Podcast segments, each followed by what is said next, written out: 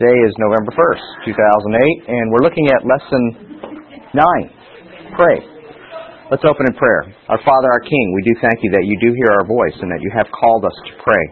Lord, as we uh, as we examine your word today, we ask that you teach us to pray, not from uh, not from our own necessarily our own traditions, our own background, but Father, teach us to pray in the way and in a manner uh, that you have prescribed. Father, teach us to pray effectively. We know that the righteous, that the, if, uh, the effective prayer of a righteous man fails much. And Father, we ask that you might um, be with us as we discuss praying, and that you might uh, motivate us to pray. We pray this in Yeshua's name. Amen.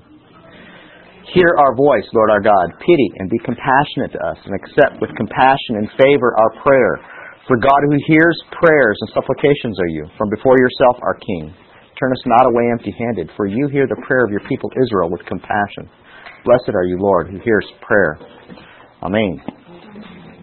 That's Shema Koleinu from uh, the Shemona Esrei, the Amidah.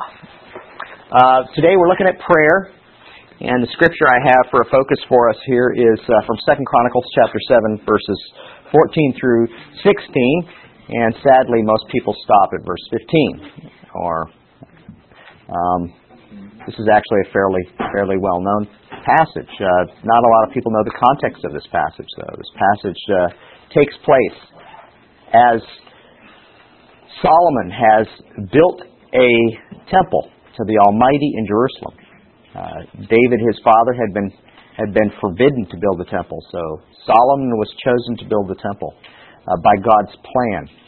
And uh, as he approaches God and asks God uh, for his kindness and his mercy to dwell in this place made with human hands. Uh, and he goes through a long, uh, the previous chapter, chapter 6, goes through a long, long, long list of reasons and, and circumstances whereby God would, would hear the prayer of those praying there. And this is God's response to Solomon.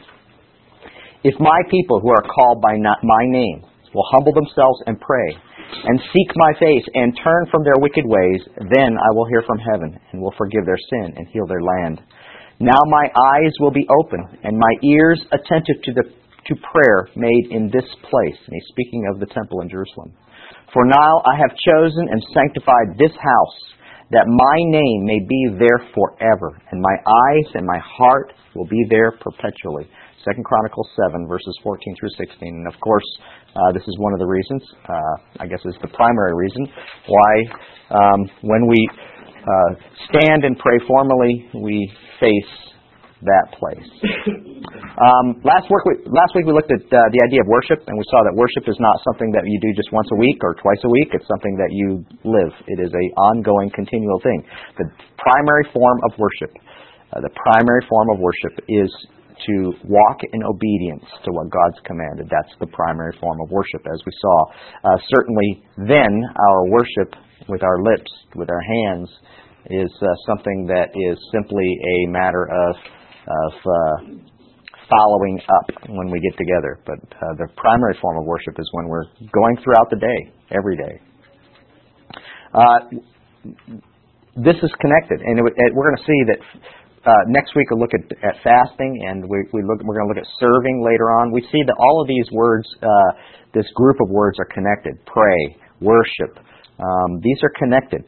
Um, and the the very sad thing is that that sometimes we have gotten in habits of of uh, making these words religious words as opposed to lifestyle words. Uh, worship is a is a prime example we saw last week. It more is a religious word. Well, that's the thing you do as a more matter of working your religion out, or you know, uh, exercising your faith. However you want to describe it.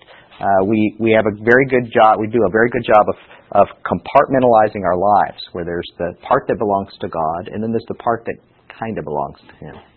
And uh, what we saw with worship is that all belongs to Him, and every part of our day is supposed to be an act of worship. In the same way, I want you to see prayer uh, t- today as we talk about this, that it becomes so part of your life that it's not something that you um, necessarily have to stop and do, but it's something that is constantly, constantly on your mind, always available. Palal is the word, the verb is palal, and I've written that on the board here. It's a pay, a lamed, and a lamed together. Pay, lamed, lamed. And the pictograph, the picture is, the pay is always a mouth. That's, that's mouth in Hebrew, pay. Uh, so the pay is always a mouth. It kind of looks like a mouth, doesn't it? Like an open mouth with teeth there. Uh, pay, a lamed, and a lamed. And lam, lamed is a teaching word uh, or a directing word. It's uh, it's the idea of uh, of a shepherd's goad, right? A shepherd's staff. Even looks kind of like a shepherd's staff in the Assyrian script there. So we see that this this mouth is directed by the shepherd or by the Almighty Himself. So it's a mouth under the direction of the Lord. Is is is one way of looking at it. The noun I wrote down there in in uh, in in transliterated tefillah, tefillah, palal, just like in English, a p can also sound like a f, right? A p, a pe can sound like it become a fe, just like we put a ph, right? That's where we get it from. Ph becomes a f sound. That's where we get. So that's where the that's where the uh, the f in tefillah comes from. Uh, it is basically it's the noun form of the verb palal. Palal is to pray. Tefillah is prayer.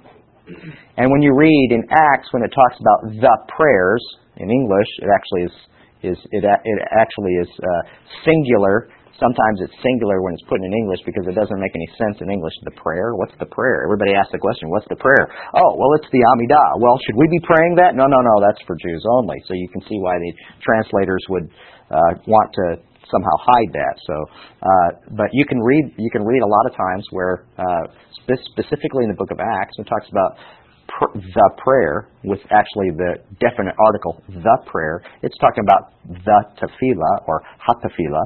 Hatafillah is the Amidah, the Shemona Esrei, the 18 benedictions, part of which I just I just read from. So it's it's like we say, it's an ancient. Uh, tefillah is is a noun. It's also uh, one of the things that people probably have difficulty with. Most people don't have trouble praying spontaneously. Um, uh, as you're about to pull into the gas station, Lord, please let there be gas. right? You know, or or uh, or as they're laying people off, Lord, please let it not be me. Uh, most people don't have problems praying that way. Those are prayers of request, and, and uh, you know we are very good at that. We've exercised that. We have no problem praying that. People get ill, we pray for them. Uh, those are, and in that regard, uh, God has blessed us greatly with with an understanding that if we need something, we ask Him. You know that's wonderful. Uh, but as we're going to see, that's only one one form of prayer. That's only one reason to pray. We are mildly okay with praying as a form of praise but really not as good as we probably should be. Uh, an example would be, not to be critical of our service, but, but an example would be, when do we pray in our service? There's a couple times we pray in our service, but how much of it is participatory? participatory? We say, close your eyes so that you concentrate, right? Yeah, close your eyes, and you're supposed to be praying with whoever else is praying. But oftentimes it really isn't. Your heart may, your heart may be wanting to, but your mind wanders a little bit, maybe. Uh, part of the reason for that is that the idea of praying as praise, you know, or praying as a part of a worship service or whatever else, is is largely been diminished to a few moments. And and the difference, Judaism, of course, considers prayer to be the reason why we get together, as opposed to a nice little interlude while we're together. Uh, teaching is secondary to praying. It's a remarkable thing when you think about it praying is, you know, I, I used to read about people, uh, um, uh, praying Hyde, uh, uh, the, the, uh, the man who went to India and, and basically prayed himself to death, uh, praying all the time, you know, instead of eating. Uh, and, you know, it's remarkable. How does somebody pray for that many hours and hours on end? You know, and and certainly those kind of people they they do. But what's wonderful is if you pray as a matter of praise, you can pray for hours and hours and hours. just have to keep reading. The book of Psalms, the reason I'm bringing this up is, and it says a liturgical poem or prayer, tefillah. The Psalms are prayers. That's what they are. They're prayers. They're prayers to be prayed collectively in the temple. That was their purpose. That's why David wrote them. And others wrote them. They wrote them for, for us and for those who worshipers there to pray liturgically out loud together. And it was the reason that they got together. When we see the apostles going in Acts back to the temple.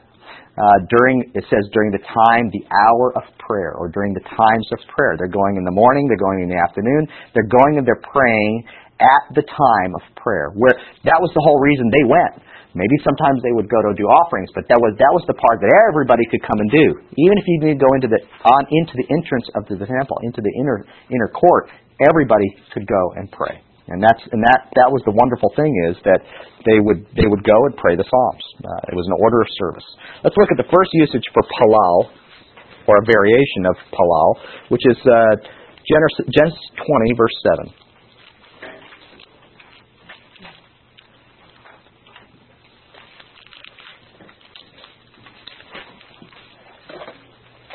This is the first time that it's ever used. Uh, and it gives us a, it gives us some very good insights.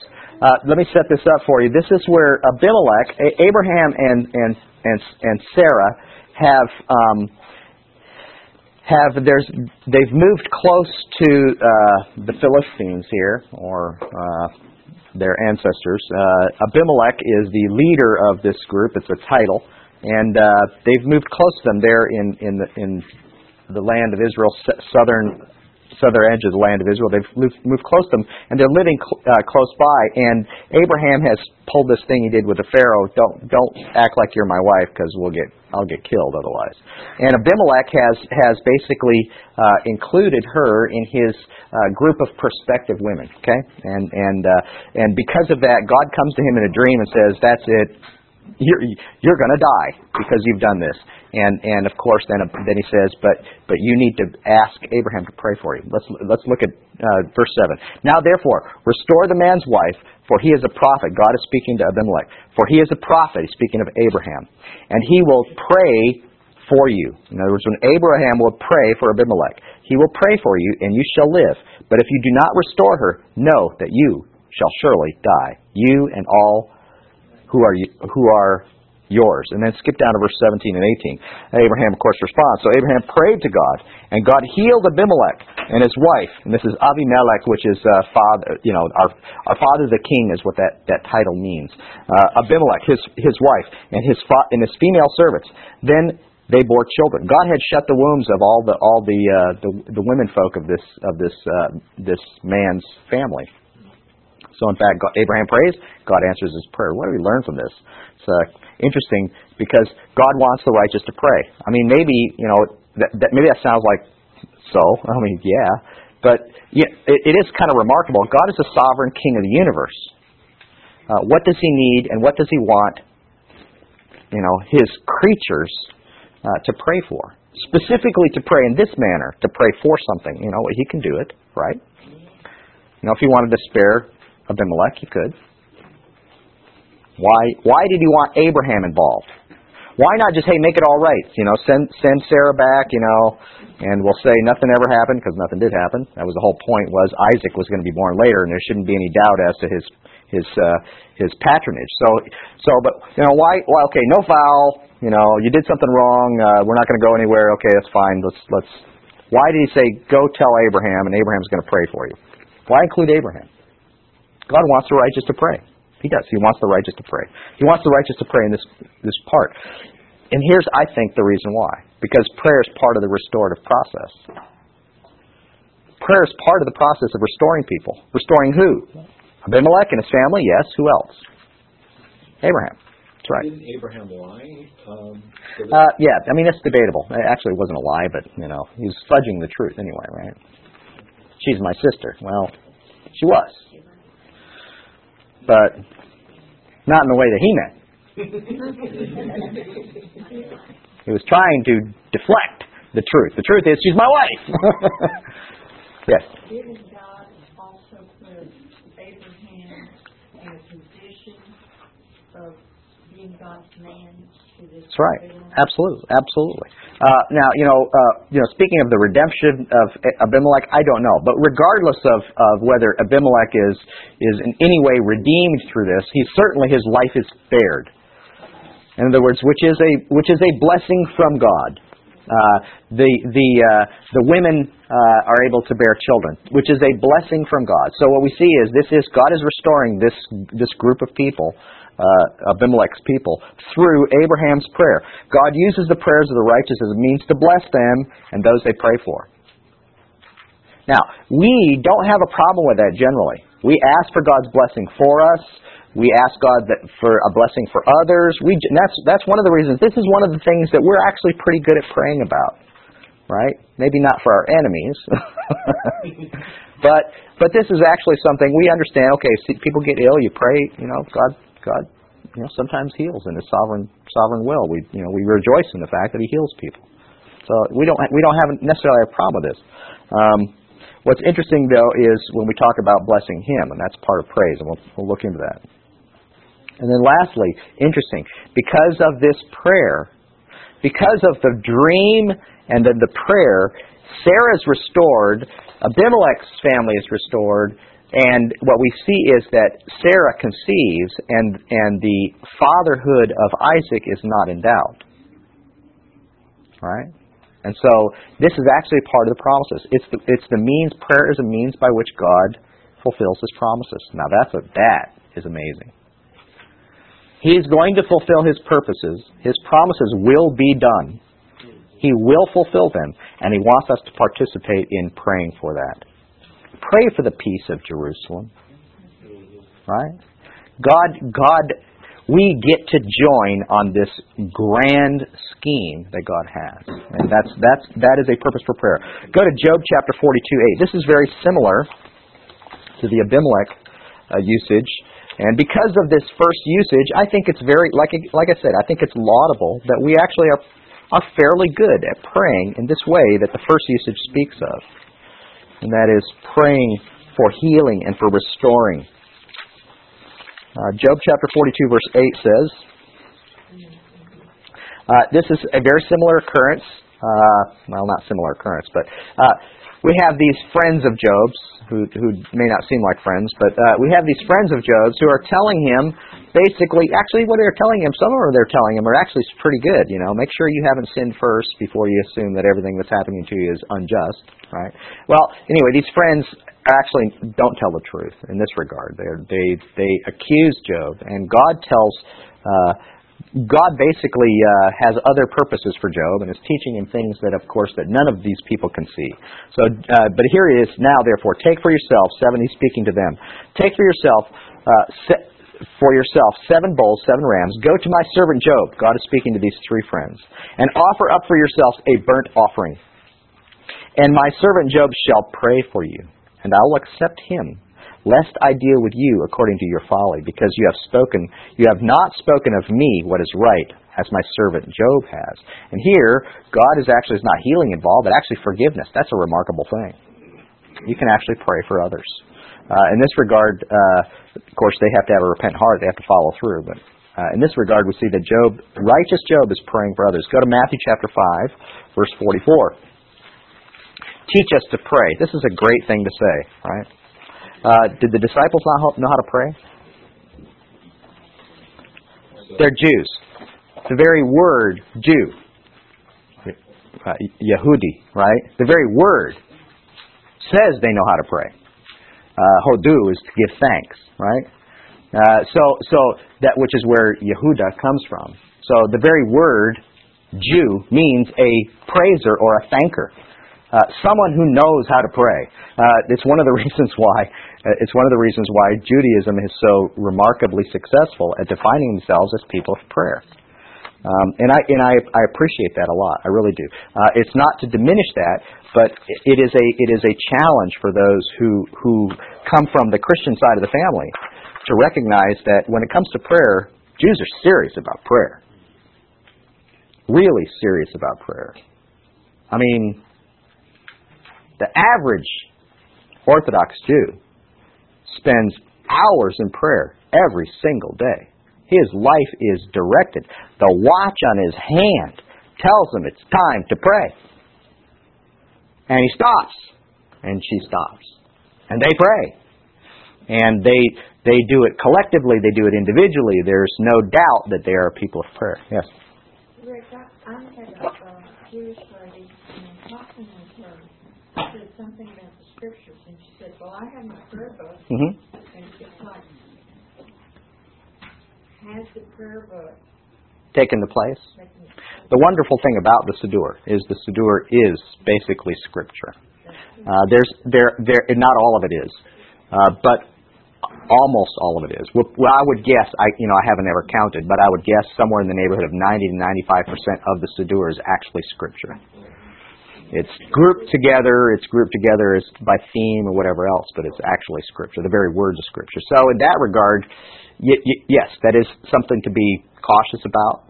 Not studying, not studying scripture itself, but I'm not sure, I, I think it's possible to repeat Of course, of course.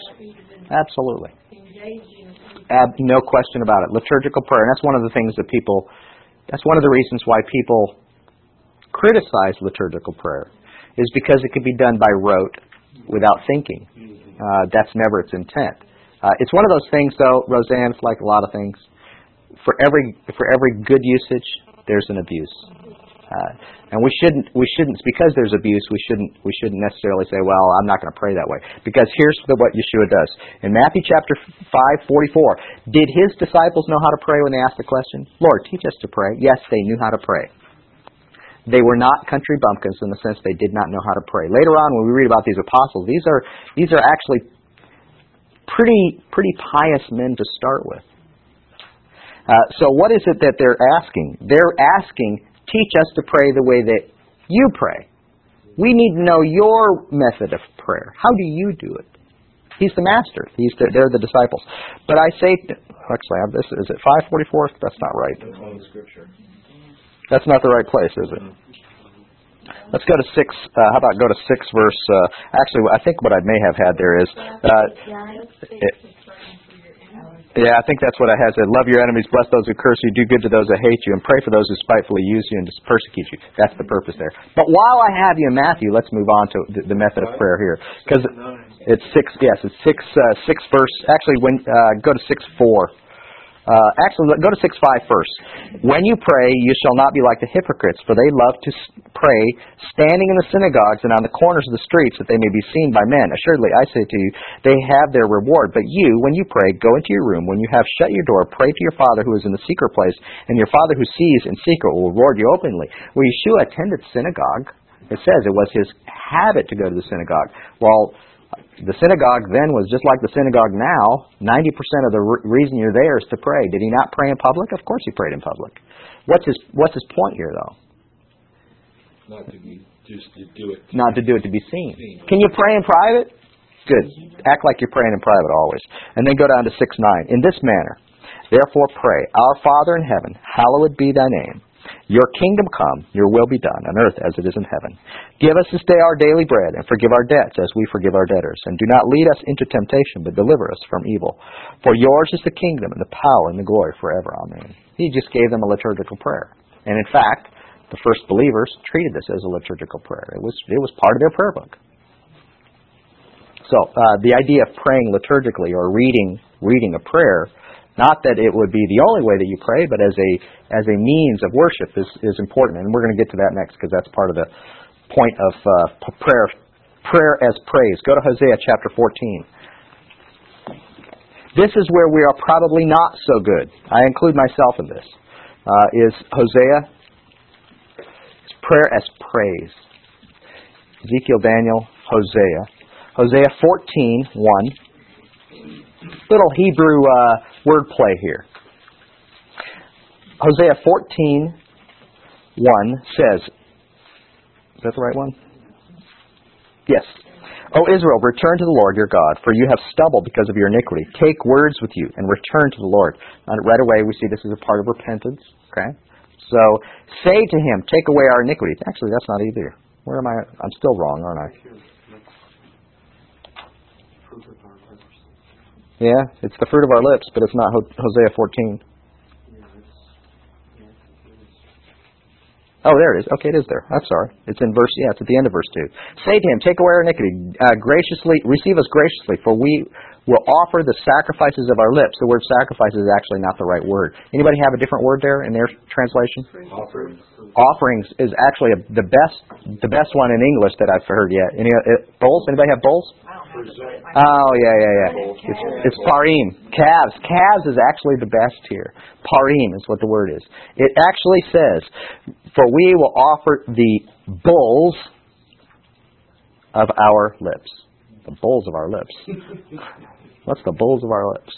Um, we actually have an, a, a, there's a word play on, on, on, on the word bulls and lips here, but the point is that this is actually, uh, and I wrote it down for you uh, in the in the Talmud, Ta'anit uh, 2a says, It has been taught to love the Lord your God and to serve Him with all your heart. What is service of the heart? And this, this is avodah. Uh, what is service of the heart? You need need say prayer. Uh, this idea that prayer replaced the offerings, uh, a lot of people find that to be somewhat offensive. I don't know why. Uh, because when you take away part of the offering, part of the temple service that requires a temple, what are you left with? Prayer. This is what happened. At 9 in the morning, had the first prayers. At 3 in the afternoon, the afternoon prayers, the Mincha prayers. And in the evening, when they gather all the offerings that have been laid between those two and pile them up in the middle of the offer, in, in, in the middle of the altar, and let them burn all night, that's Ma'ariv prayers, evening prayers. That's when people would come to the temple to pray. Well, if you take away the temple and the offerings, what do you have left? Praying at those times, and that's exactly. So it's not something to say that it's taken a place of. Although Reform Judaism says it's taken a place, we never need offerings again. Poof, well, we don't have anything to do with offerings. In that regard, they're dead on with with with uh, um, most of our Christian brothers and sisters, they want nothing to do with the temple. Well, build it so that the Lord will come back, but otherwise we don't have anything to do with that nonsense. So, in that regard, Reformed Judaism is like that. We don't want that. Prayer's good enough. But understand that, that the rest of us recognize that prayer was a part of the service, and so it's a memorial of the temple service. Now, what's the purpose of the temple? You see, Reformed Judaism and and uh, evangelical Christianity said the purpose for the temple was to was to receive forgiveness for sins. And that's not the purpose for the temple. It was never the purpose for the tabernacle. The purpose for the tabernacle was so that God could dwell among his people. What did we go there for? Not to receive forgiveness of sins. May it never be. That was never its purpose. Nowhere in the scripture does it say, when you need your sins forgiven, come to the temple. Never did. Never would. Hebrews teaches us, but so does the Torah. It teaches the purpose was so that God could dwell among his people. And when his people came, they had a protocol which to approach him. The protocol was to offer up offerings. That way you didn't die while you were there. Where do they get that idea then? Uh, it's actually, there's a lot of, re- way, lot, lot of places it comes from. Let me just say this. The primary reason why people confuse the, or, the reason for the temple is paganism. That's why personally, I don't call them sacrifices. Sacrifices are a pagan idea. Offerings are different. Uh, uh, the, the, the idea that somehow God needs to be appeased is, is foreign to the Scriptures. God does not need to be appeased. He needs a repentant heart. And, and, and what we go to the temple to do, the tabernacle to do, is to worship the Almighty to, to have an experience. Who in this room, I've asked this question before, who in this room, if there was a place that you knew, without, without a doubt, that you could go today and be in the presence of the Almighty and experience that, you would go? I'd go. Now, He's here, and I know He's here, but I would go there too. In fact, that'd be the first place. I'd be on. I'd buy a ticket. I'd be on the plane tomorrow. That the purpose, the purpose for the tabernacle, the purpose for the temple was so that people could enjoy the presence of God. So why not go there? I mean, if you even if you didn't have offerings to offer, let's say you're not rich, but you live in Jerusalem, or maybe you're there for the for the feast. And and and you know the service is going on at nine in the morning. You know I can tell this is it's. We know what time it's going to start in the afternoon. I know what time it's going to start. And you could go to the temple courtyards and join the Levites singing the psalms. Would you want to do that? Yes, you'd want to do that. That's what the Siddur is. The Siddur is actually that book that defines those those praise songs. It's prayer. It's prayer. What is what is praise prayer? It is recounting what God has done. That's why you don't find many petitions in it. You don't have this, you don't have a whole lot of, oh Lord, I need this and I need this and I need this. Those are great prayers. Those are necessary prayers. But what is the focus of prayer as you see in the Siddur? Usually it is repentance. I've sinned against you. Please don't turn your back to me. This, this is the, these are the Psalms of David, who's a human being, who knows that he's, he's not worthy to stand in the presence of the king. And yet he still is compelled to stand in the presence of the king and declare his worthiness, right? And declare how great a king he is. It is completely focused upon him, the king. This kind of prayer is generally, we, we, we are fairly good at this in, in, in short spurts. We often start, especially our group prayers, talking about how great God is, addressing Him as our King. But pretty soon it either ends or it ends up in petering off into making requests. Not the requests are bad. Notice that Yeshua's prayer here includes requests. It's a request to quit, almost stop looking at him and focusing on you. That's right. And it's, it's not about us. There's a there's a time for requests, but the point here is that this that prayer as worship is focused upon Him. It's focused upon Him. It remains focused upon Him, and it recounts what He did. And here's the very important thing I want you to understand: it recounts what He did, what He is doing, and what He will do. And oftentimes you will find in Hebrew, if, if you if you pray in English, which I do, if you pray in English, that you'll be saying things in three tenses. You've done it, you're doing it, you will do it.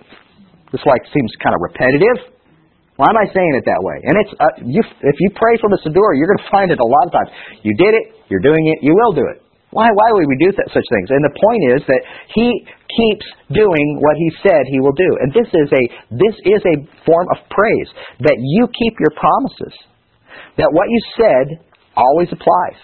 Well, I was thinking even when you make your request, you still honor God that He is capable of responding to those requests. No, no, absolutely. This is not. I'm not diminishing re- prayers of request at all. We're looking at different kinds of prayer, and in this car- regard, prayer, prayer as praise. There's oftentimes request is almost forgotten in this kind of. Lewis, Prayer is story. You still do ask for requests, but it's His knowledge to be unto you and His grace yes, and His mercy that, that's true. That's true. Yeah. on that side. And Actually, the Shemona Esrei, if you don't know this, during uh, the, the Amidah, during Shabbat is not 18 benedictions, it's only seven. Do you know why? It's Shabbat. What could be added? That tells you that 11 of those benedictions actually contain requests. They're not really requests. Lord, forgive us, you know. I've sinned against you. That's not a request, is it? Well, it is, isn't it? Yeah. So, so you see that even within our praise, we have requests. So carefully, the original seven is probably, probably uh, historically, uh, I don't know, but, but legend says the original seven were actually composed by Samuel or Hannah, maybe even. And you, you actually can find this as a woman of prayer that it's very, very likely that it was either Samuel or Hannah. Well, those seven are, are simply praise. They're pure praise. There's not, there's not a moment of request in it, with the exception of, will you build your temple again? That's the request. Why? So we can, it says, so we can praise you there. That's the purpose. Uh, let's move on. Psalm 34. This, this is more uh, as prayer, and I got to move on. I'm moving slow again. Psalm 34, uh, verse 1 through 3. I will bless the Lord at all times. His praise shall continually be in my mouth. My soul make its boast shall make its boast in the Lord. The humble shall hear of it and be glad. Oh, magnify the Lord with me, and let us exalt His name together. Uh, prayer as praise is something that we oftentimes have to do alone, but it was given to us to do collectively as a group.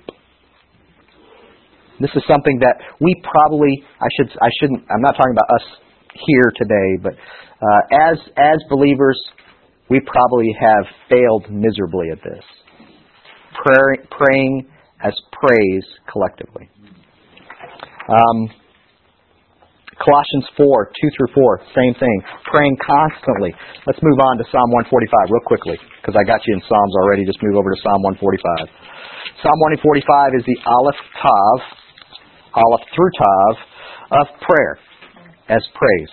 Psalm 145 is called Ashrei. It's prayed twice daily in Shacharit and morning prayers, and also in Mincha prayers, afternoon prayers. Uh, do you ever say, "Well, I don't know what to pray, and I don't really, I don't have a siddur. I don't want to necessarily want to pray for, from a siddur."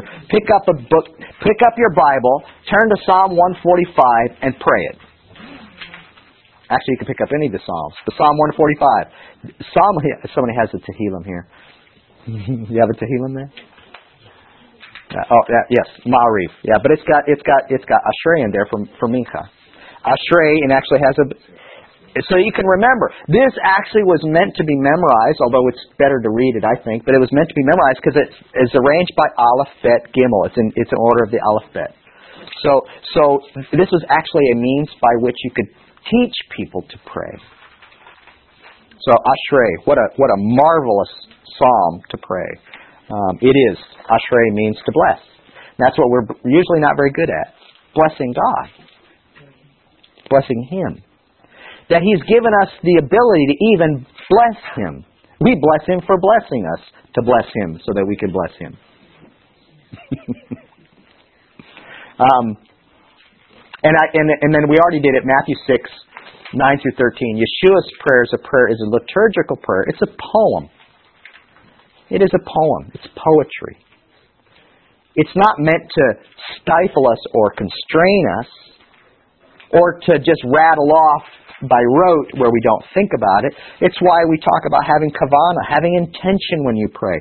Think about it. Pause for a moment. If you're going to read your prayers, you need to pause for a moment. Make sure that you're focused upon Him. Because it is easy to just read. But I can tell you this from experience. It's easy to pray. It's easy to pray spontaneously without thinking about it too. What do we do? We use common words and common phrases. They roll off our lips. Do we know what we just said? Sometimes I hope we do. We should. One thing I noticed, Rick, and, and when David is praying these prayers in 145 and 146, he uses the personal name yes. of God nine times in each prayer. Yes, That's yes. Uh, I, it's, there, there actually is a protocol. There's a protocol as to how you pray these. I'm just talking about tradition. The pro- protocol about God's name and how you say God's name, or how how you think about God's name if you don't say it. Whether you have a group, a minyan, or less. A, a group of a, a collective, a minyan is considered ten. Uh, that's the way you count one through ten, ten fingers minyan. Uh, but whether you have a minyan or less, if you have if you have a minyan or more, then you are permitted to to to substitute a circumlocution that's closer to his name. This is a, out loud. Uh, but when we talk about praying praying privately or with the intention in mind, even when you do a circumlocution, you're thinking about his name, his holy name. Whether you pronounce it or not, you know what it looks like. It's a yod, it's a hey, it's a vav, and it's a hey. and even if you're using a circumlocution, even if you're substituting that with something else because you find that name to be holy, you're still thinking about those four letters.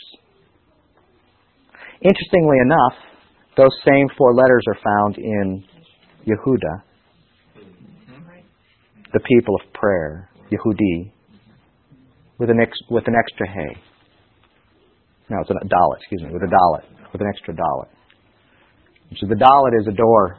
You bend down when you go through a door. It's a subservience, a thing of subservience. It's a thing of reverence. So, the very name of God is imprinted, imprinted upon the people of prayer. That, that's that's a great point. Yeah, but he does. If you take He addressed God. If you take the D out of Yehuda, you get very close pronunciation in modern Hebrew. Maybe. Yeah. Could be. That's right. Yeah. Yeah, that's good. Uh, the last thing, thank you very much for, for adding that. Let's go to the last thing I want to look at is prayer of repentance, and I wish I'd saved extra time for this, but go to go to Joel chapter two, verse twelve.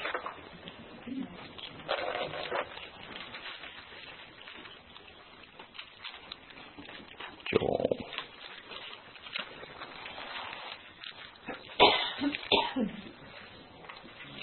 Jonah, Micah, Nahum, Habakkuk. Yeah, that's right. Too far. Hosea, Joel. Uh, we go to uh, Joel 2, verse 12. Now, therefore, says the Lord, Turn to me with all your heart. Turn to me. Shuv, shuv, that idea of turning, repent. Turn to me with all your heart, with fasting, with weeping, with mourning. So rend your heart and not your garments. Return to the Lord your God, for he is gracious and merciful, slow to anger, and of great kindness, and he relents from doing harm. When you're afraid that you have sinned against a holy God, this is the kind of prayer you pray. Psalm 32.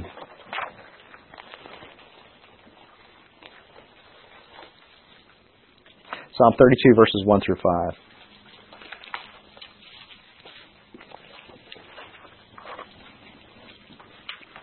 Blessed is he whose transgression is forgiven, whose sin is covered. Blessed is the man to whom the Lord does not impute iniquity, and whose spirit there is no deceit. When I kept, when I kept silent, my bones grew old. When you didn't pray this way.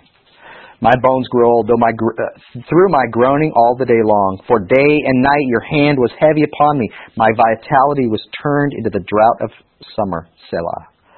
I acknowledged my sin to you, and my inquiry I have not hidden.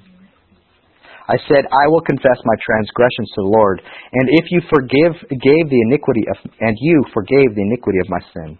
Selah. Selah means rest. Pause. He did it. He did it. In other words, you forgave the iniquity of my sin. Think about that for a moment. And that's the whole idea behind prayer is repentance. Does anyone not love Kol Nidre? I mean, obviously, Kol Nidre is a difficult prayer, series of prayers at at uh, on the Erev Yom Kippur, the night before the Day of Atonement. But is that not a precious thing? Notice that all the times we're saying we have sinned against you, we have done wantonly, we have, and going through the litany of all the things you're doing, you go, well, I haven't done that. Why are we using the word we? It's why we do it out loud. It's why we do it together. We didn't do all, each of us did not do all these things. What we're doing is we're standing up in front of God and saying, We as a people have done everything against you. So why do I participate if I haven't done all that? You contributed. I contributed. You may not have done what I've done, right? But I've done what you didn't do. And maybe we all did some of the same. And as a group, we are in deep need of God's mercy. We are in need of God's mercy. That you know, listen, the sacrifice of Yeshua, the the absolute perfect atonement that is, was given at the cross does not mean that it never happened when we sinned. It means we're not being charged with it. Do we still have a responsibility to repent? Absolutely. The apostolic scriptures are full of repentance, of the righteous. Confess your sins to one another. Confess your sins to Him. First John. Right? And what? He is faithful and just to forgive us our sins. Let's talk about First, uh, Second Chronicles real quickly. Go to Second Chronicles chapter six, verse twelve, and I'm going to do this really quickly. Second Chronicles chapter six, verse twelve.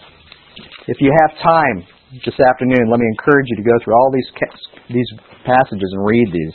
Uh, it's it's a remarkable thing what Solomon says, asks of God. Uh, Second Chronicles six twelve says. Um, then Solomon stood before the altar of the Lord in the presence of all the assembly of Israel and spread out his hands. For Solomon had made a bronze platform, five cubits long, five cubits wide, and three cubits high, and had it set in the midst of the court. And he stood on it, knelt down on his knees before the assembly of Israel, and spread out his hands toward heaven. And he said, Lord God of Israel, there is no God in heaven or on earth like you, who keep your covenant and mercy with your servants who walk before you with all their hearts. You have kept what you promised to your servant David, my father. You have spoken with your mouth and fulfilled it with your hand, as it is this day. Therefore, the Lord God of Israel, now keep what you have promised your servant David, my father, saying, You shall not fail to have a man to sit before me on the throne of Israel, only if your sons take heed to their way, that they walk in my law as you have walked before me. And now, Lord God of Israel, let your word come true, which you have spoken to your servant David. But will God indeed dwell with men on the earth? Behold, heaven and heaven Heaven and the heaven of heavens cannot contain you. How much less this temple which I have built? Yet regard this regard the prayer of your servant and his supplication, O Lord, my God, and listen to the cry and prayer which your servant is praying before you, that your eyes may be open toward this temple day and night, toward the place where you said you would put your name, and that you may hear the prayer which your servant makes toward this place. Going through this list of prayers here whether it's the prayers of individuals or of nations. Look at verses 29 through 31. Whatever the whatever prayer, whatever supplication is made by anyone or by any by all of your people Israel, whether individually or collectively, when each one knows his own burden and his own grief and spreads out his hands to this temple, then hear from heaven your dwelling place, and forgive, and give to everyone according to all his ways, whose heart you know, for you alone know the hearts of the sons of men, that they may fear you, to walk in your ways as long as you live in the land, as long as they live in the land which you gave to our fathers. Go down to verse 40 through 42. Now, my God, I pray, let your eyes be open. Let your ears be attentive to the prayer made in this place. Now, therefore, Arise, O Lord, from to your rest. Arise, O Lord God, to your resting place. You in the ark of your strength. This is from Numbers. Let your priests, O Lord God, be clothed with salvation, and let your saints rejoice in goodness. O Lord God, do not turn away the face of your anointed. Remember the mercies of your servant David. He's recounting the promises made. Uh, and recognizing. Uh, by the way, if you go through all these, uh, the stranger that dwells among them is listed. Uh, those those who are not uh, Israelite by birth are listed as when they pray, hear their prayer. Um, that uh, assumes circumcision. Uh, no, actually, no. That's yeah, just it's uh, uh, ger toshav, uh, stranger who dwells among them. Uh, Second Chronicles seven one through four. When Solomon finished praying, Fire came down from heaven and consumed the burnt offering and the sacrifices, and the glory of the Lord filled the temple. And the priests could not enter the house of the Lord because the glory of the Lord had filled the Lord's house. When all the children of Israel saw how the fire came down and the glory of the Lord of the temple, they bowed their faces to the ground on the pavement and worshipped and praised the Lord, saying, For he is good, for his mercy endures forever. That's from, from Psalm 118. Uh, uh, Lehashem kitov ki leolam chazdo. As we say it again and again in the Hallel prayers at Sukkot. Ki le'olam chazdo. His mercy endures forever. He's good. They bowed, so they found what true worship was. Yeah. His love, his loving kindness endures forever. That's right. That's right. Um, and then verses 12 through 16 we read already. Uh, what we need to remember is that prayers of repentance God finds to be sweet. They, he finds them to be always good. These are not prayers we pray when we feel really bad that we've done something only. These are prayers we should pray all the time. Prayers of repentance. We were driving last night and um, we turned on the radio and Dobson was on the radio. Mm-hmm. He said that all across our country in the next this weekend and up to the election, people are getting together, fasting and praying. And in San Diego, he said possibly up to 50,000 people are going to enter to pray together. I I I, I keep the first intervention. It is. I keep waking up in the middle of the night, and when I wake up praying in the middle of the night, I feel like I've joined a large group that's already praying. Let's keep praying. Let's keep praying. Thank you for thank you for uh, listening. Let's now pray. Father, thank you that you have heard our prayer, that you do hear our prayers. We know that you are a good and compassionate God, that your mercies are endless. We consider the sins that we have committed, we are amazed that your mercy endures. And Father, we know that it does. It endures forever. You are good. We praise your name because you are a good and righteous God. We accept your righteous judgment. And Father, we ask that you might bless us not in the way that we deserve, but Father, you might bless us with you as King over us soon and eternally. We pray in Yeshua's name. Amen. Amen.